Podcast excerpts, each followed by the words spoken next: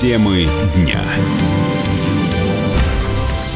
студии Елена Фонина владельцев торгового центра «Зимняя вишня» обязали выплатить семьям погибших при пожаре почти 120 миллионов рублей. Такое решение вынес районный суд Кемерово по 30 искам. Компенсации могут начать поступать через месяц после вступления решений в силу, если ответчик не будет их оспаривать.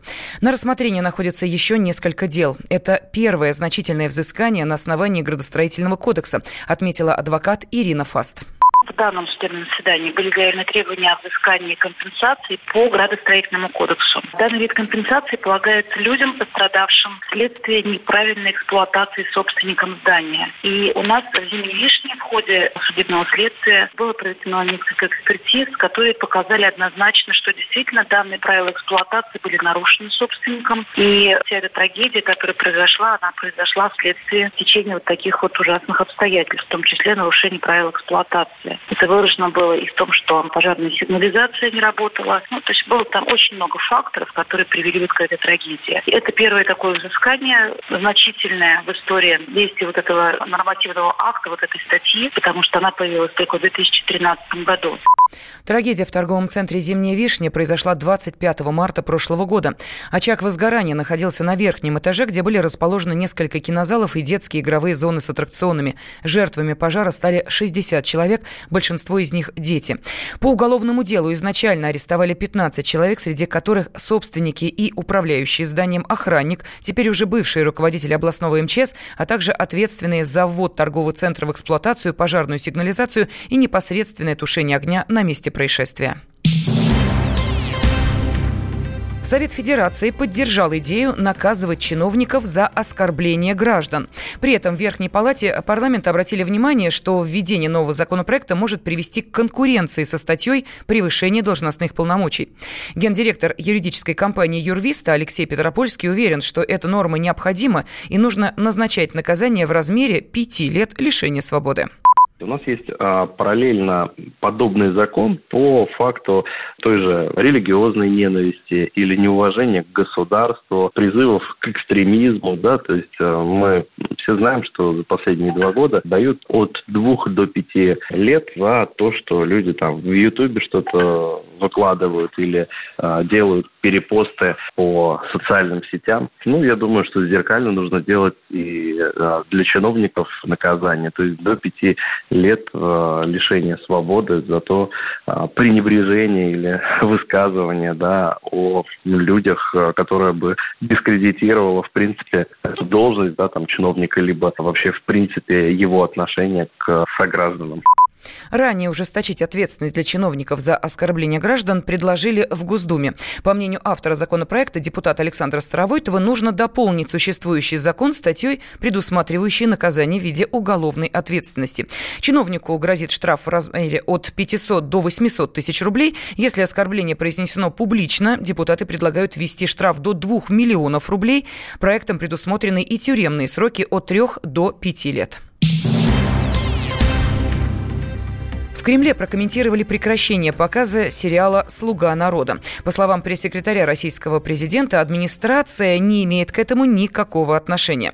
Накануне стало известно, что телеканал ТНТ снял с эфира сериал «Слуга народа», главную роль в котором сыграл нынешний президент Украины Владимир Зеленский.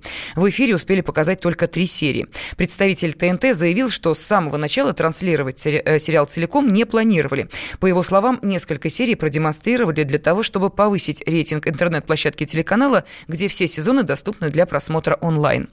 Журналист, телеведущий Анатолий Кузичев считает, что представитель просто оправдывается. «Слугу народа» сняли после того, как в нем проскользнула неуместная шутка про российского президента, предполагает Кузичев очевидно, что это никакой не маркетинговый ход, мне кажется, ну, для ТНТ совершенно неожиданное, резкое и внезапное решение. Они сказали шутку, сами ее испугались, поэтому сняли вообще сериал. Мне кажется, тут опять очень важно сказать, там не было шутки. Вот это вот абсолютно хамский выпад в сторону Путина по поводу этих часов, он, во-первых, ну, мне кажется, ниже плинтуса, дурной тон так шутить. Но это, на мой взгляд, именно так. Все говорят, вот после, ну, то есть посмотреть заголовки, после шутки о президенте Путине, типа, ТНТ снял с эфира сериал «Слуга народа». Ого! Думаю, человек, прочитавший заголовок, а подавляющее большинство людей считает, конечно, заголовок заголовок. И я бы такой вообще не показывал. Для чего надо было анонсировать, не посмотрев сначала и не оценив последствия? Не знаю, у меня нет ответа. Как можно привлечь внимание такой, значит, э, сериалу, который можно легко посмотреть одним щелчком пальцев, организовав себе это?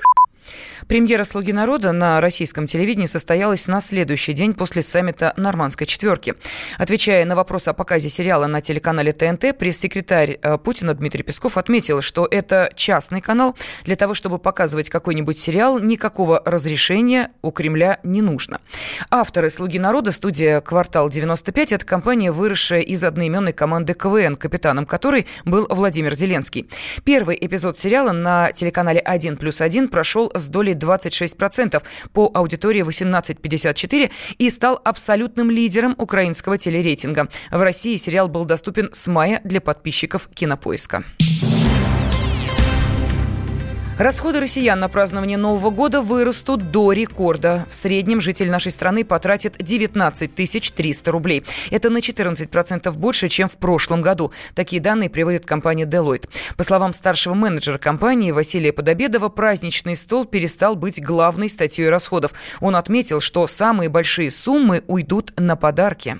Возможно, одной из причин, почему россияне в этом году планируют потратить больше, именно потому, что они в прошлом году фактически больше потратили, чем запланировали. Что интересно, практически все вот это вот увеличение в этом году, оно легло в категорию подарки. Затрат на подарки в этом году составила 46%. Ну и вообще динамика такая в последние несколько лет на увеличение доли затрат именно на подарки. Интересно отметить, что вообще по уровню да, бюджета, если в евро переводить, он составляет 270 евро в России. Это показатель наиболее близкий к таким странам, как Польша и Нидерланды. Повлияло восприятие экономики россиянами. Если в прошлом году 47% ожидали ухудшения своего материального положения в следующем году, да, то есть ухудшение покупательной способности, то в этом году этот показатель составил 44%. Это самый низкий показатель, начиная с 2014 года. Самые желанные подарки, без сюрпризов, больше всего э, россияне хотят э, получить э, в качестве подарка деньги, путешествия, и третье место – это смартфоны и мобильные телефоны. По данным портала Superjob, мужчины потратят на подарки в среднем 15,5 тысяч рублей, что на 40% больше суммы, заложенной женщинами на эти же траты – 11 200 рублей. Дочке куклу, папе мультиварку. К многодетному отцу-одиночке из Самары приехал Дед Мороз, главный волшебник страны. Да-да, тот самый из Великого Устюга устроил для семьи настоящий праздник. Дети обрадовались и задавали наивные вопросы про сказочного волшебника. Но еще год назад с этой семьей все было иначе. Да и семьи вообще не существовало. Моя коллега Вера Цыганкова выясняла подробности. До Нового года еще несколько недель. Но для многодетной семьи из Самары Антона Рубина и четверых его приемных детей праздник уже наступил. Вместе с проектом НТВ «Путешествие Деда Мороза» в начале зимы к ним приехал главный волшебник страны из Великого Устюга. Этот визит для семьи стал полной неожиданностью. Пригласили приехать в выставочный центр «Радуга». Сказали, что нужно будет прийти в египетский зал. Нам, на самом деле, не рассказывали совершенно, что там будет. Мы просто приехали туда с детьми. Детям я сказал, что это сюрприз. И на самом деле так и было, потому что для меня это был такой же сюрприз, как для них. Мы приехали, посмотрели экспонаты, и вдруг нам сказали, что, внимание, заходит и мы такие раз на дверь, и там заходит Дед Мороз. Для нас это было неожиданно, потому что вроде до Нового года еще далеко. А пришел Дед Мороз и подарил долгожданные подарки детям. 38-летний Антон воспитывает четверых приемных детей. Троих братьев Игоря, Лешу и Антона и их младшую сестренку Сашу. Собрать всех вместе было непросто, ведь дети жили по разным детдомам. Антон устраивал им встречи и постоянно ездил к ним в Сызрань. В 2016 году мужчине внезапно запретили встречаться с детьми, и тогда остался только один выход – забрать ребят к себе. Судебные тяжбы, потом оформление документов. И вот уже второй Новый год они встречают одной семьей. В пятером, в съемной трехкомнатной квартире. Антон Рубин работает в крупной IT-компании. На детей под опекой получает пособие. Не жалуется. Говорит, денег на жизнь хватает, но подарки от Деда Мороза оказались весьма кстати. Они же заранее звонили, узнавали, что нужно детям. Я думал, это просто благотворительная помощь какая-то. Я не знал про Деда Мороза.